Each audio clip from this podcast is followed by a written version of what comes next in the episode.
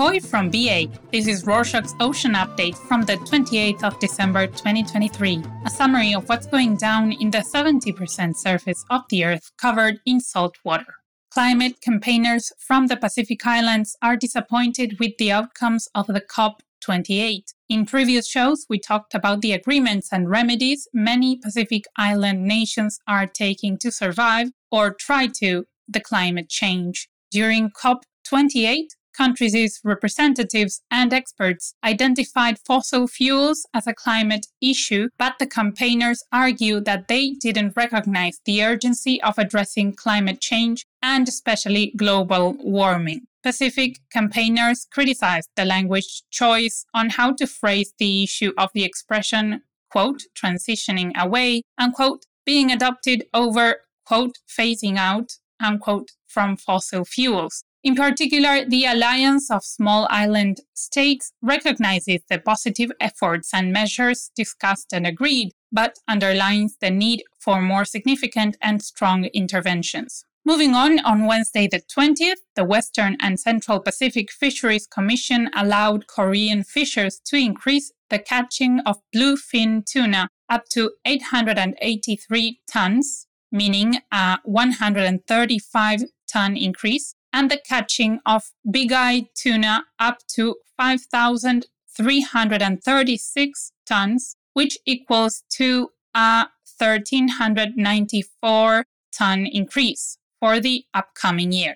Cho Seung-wan, Minister of Oceans and Fisheries, stated that the government could afford the decision to increase the quota because of previous efforts to reduce the catch for a maritime resources recovery. Still, the Commission sets these quotas with the intention to prevent overfishing and protect tuna species like Pacific bluefin tuna and Atlantic big-eye tuna, which were endangered because of overfishing and illegal practices of fishing. The government's decision wants to show its commitment to sustainable resource management based on the scientific data. On Tuesday the 19th, the U.S. Coast Guard Cutter Active and its crew returned to Port Angeles, Washington, after a 57-day patrol in the eastern Pacific Ocean to support the counter-narcotics campaign called Joint Interagency Task Force South.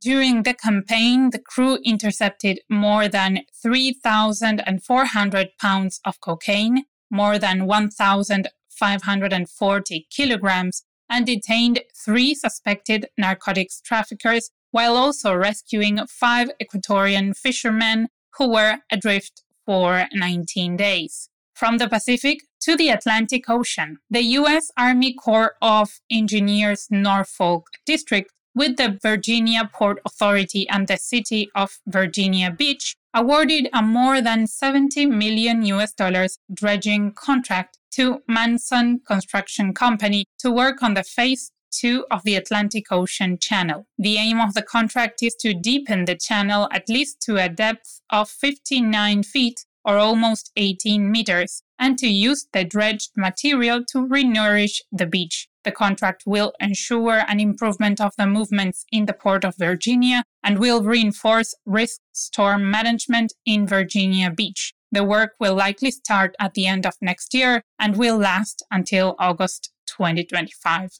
Still in the Atlantic Ocean, in a previous show, we talked about Morocco's proposal to give the Sahel countries access to the ocean. Burkina Faso, Mali, Niger, and Chad have embraced the initiative of King Mohammed VI during a recent coordination meeting that Nasser Bourita, Morocco's foreign minister, hosted on Saturday the 23rd in Marrakech, Morocco. The initiative foresees a co-development approach among the involved countries to invest in infrastructures that will cross the national borders until reaching the ocean through Morocco. The outcome of the meeting in Marrakech is to establish a national task forces that will plan roadmaps for the implementation of the project. The initiative will most likely change the economic dynamics of the Sahel region. From Tuesday the 19th until Friday the 22nd, the Royal Thai Navy hosted the 8th edition of the Indian Ocean Naval Symposium, or IONS, conclave of chiefs in Bangkok, Thailand.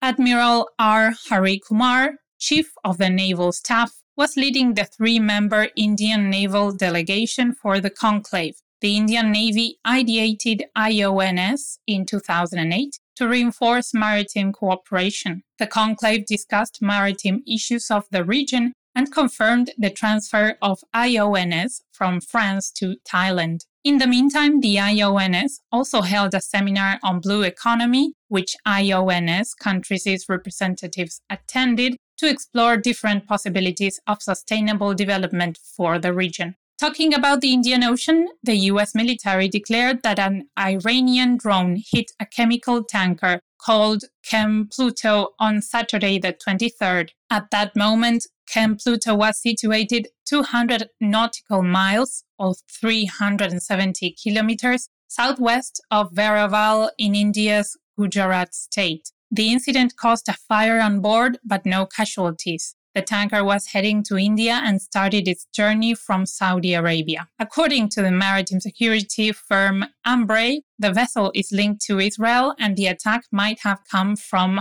Houthi rebels located in Yemen but backed by Iran. The Houthis have already used drones to attack vessels in the Red Sea region, but this would be the first time they attack so far away from the conflict. In any case, this incident marks the very first time the US directly accuses Iran of targeting a ship. The Houthi attacks on ships also forced over 100 containers transiting near the western coast of Yemen to reroute from the Suez Canal. The shipping company Kuehne & Nagel provided information on 103 vessels that changed course despite adding 6,000 nautical miles and a range from 3 to 4 weeks more of journey, preferring to circumnavigate South Africa. Houthi rebels aligned with Iran and declared they are attacking ships to respond to the Israeli bombardment in Gaza. The rerouting caused an increase in oil prices that could impact supply chains on a global level. On Tuesday the 19th, the U.S. declared it will send a naval coalition to protect vessels in the Suez Canal. From the Suez to the Panama Canal, despite the many challenges the drought brought during 2023, as we have discussed during our previous shows, and the consequential limiting transits of vessels, the Panama Canal Authority, or PCA, achieved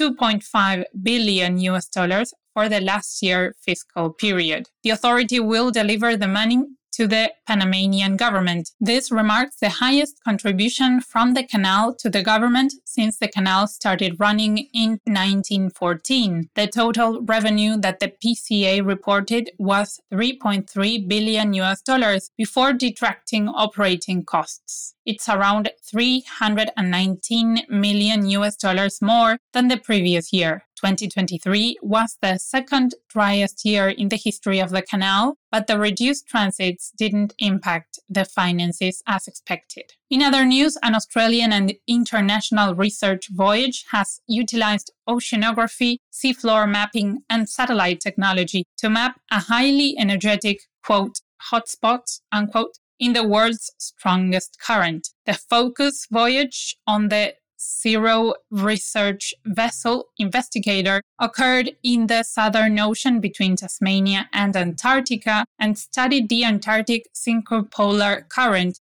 for a duration of 5 weeks, analyzing how the heat can pass through it and thus melt the Antarctic ice, increasing the sea level. The voyage worked in collaboration with the new Surface Water and Ocean Topography, or SWOT, satellite that NASA and the French space agency Centre National d'Études Spatiales developed jointly, mapping from ships and the satellite at the same time. Still in Australia, on Friday the 22nd and Saturday the 23rd, the New South Wales Police Force found parcels containing approximately 124 kilograms of cocaine washed ashore between Sydney and Newcastle. Authorities are now conducting forensic examinations while encouraging citizens to report any suspicious activity. Closing with the Arctic Ocean, Med Treadwell, former chair of US Arctic Research Commission, published an article on Wednesday the 20th on Must Read Alaska, discussing the potential U.S. extension in the region and highlighting different strategies to explore and manage hypothetical acquired lands.